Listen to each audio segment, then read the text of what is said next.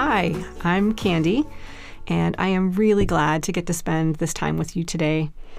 Five minutes can go a really long way when you need them.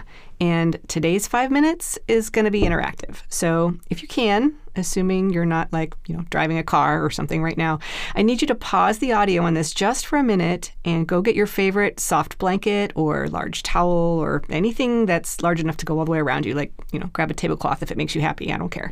Um, but I'll wait right here. So pause your audio and come right back.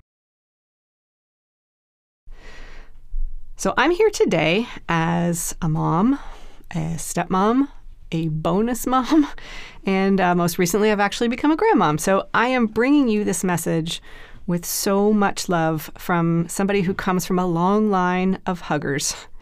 And I know that not everybody does. So I've actually had to teach myself to be more conscious of other people's boundaries and ask if it's okay before I reach in for that big bear hug. Honestly, I'm still a work in progress on that. I'm, I'm really trying. But this issue of physical touch in general is really difficult for a lot of people, and maybe even you. I mean, you know, from science, we know that humans crave physical contact.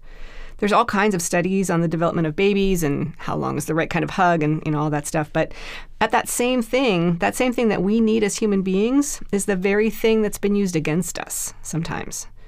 So it's completely understandable why you may have distanced yourself physically from other people as a way of protecting yourself. And that is totally and completely okay. And sometimes it's even really super smart. And then when you layer this whole COVID nightmare on top of it, you know, hugging has really become a difficult topic. And yet we still need it sometimes. This physical touch remains a very powerful emotional release for us. So, what do we do? How do we get a hug when we really need one and we don't have access to one? Or it's not safe to get one from wherever you are. So, what we're going to do right now is we're going to get you that hug right here, wherever you are. And you can do this now or you can wait until later. But the beautiful part of this is that you can do this whenever you need it. So, we're going to do some imagery right now. And I'd like you to take that blanket or towel or whatever it is you grabbed and wrap it just loosely around your shoulders. And if you can, I want you to close your eyes and lay down or rest against the back of where you're sitting if that feels safe to you.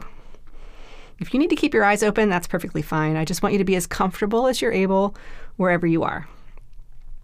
And if you've ever been to a beach, I want you to picture your favorite beach. If you've never been to one, then picture one you'd like to visit someday. Maybe you've seen it in a movie or a book or something. But look around in your mind and see the sand in front of you and the water, and look up at the warm blue sky Imagine yourself lying on the sand with the cool water right at your toes. You can feel how warm the sun is on your skin. It warms you all the way into your bones. I love that feeling. If you listen carefully, maybe you can even hear seagulls or a gentle wind. This is a safe place. It's peaceful here. And we're just going to breathe for a minute, a good long deep breath in, and a slow deep breath out. It's really good. Do that a couple more times if it feels right to you. Just start to let that stress let go of your body just a little bit. Breathe in and out. And when you're ready, I want you to look around that beach again and see far in the distance the person in this world who has loved you the most, the best. Someone who feels safe and warm and loving to you. It doesn't matter if that person is alive right now or not.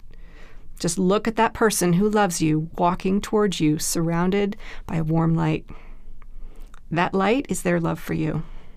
And the closer they get, the more love you feel surrounding you. And as this person reaches you, I want you to cross your arms in front of you, grab hold of that blanket or towel around your shoulders on both sides, and pull it gently but firmly around you. Do you feel that? That's your hug. Stay in that as long as you want. Concentrate on that visceral feeling of being surrounded by love, safe, warm, and filling you up with all that good stuff. Take a couple more deep breaths here. Try to implant this feeling right into your conscious being. This feeling right here, this is what I want you to take with you so you can tap back into it whenever you need it, just by remembering this moment. Now I want you to imagine waving to your person as they walk back to where they came from, but their light stays with you. They'll be back because you can do this whenever you want, whenever you need them.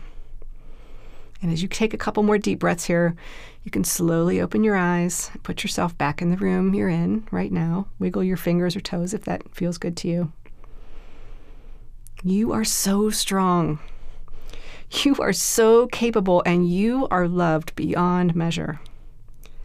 Anytime you feel like you need one of these hugs and it's just not a good time or a place to get one from someone else, know that you can come back here, right here, and get this one anytime because it's within your power.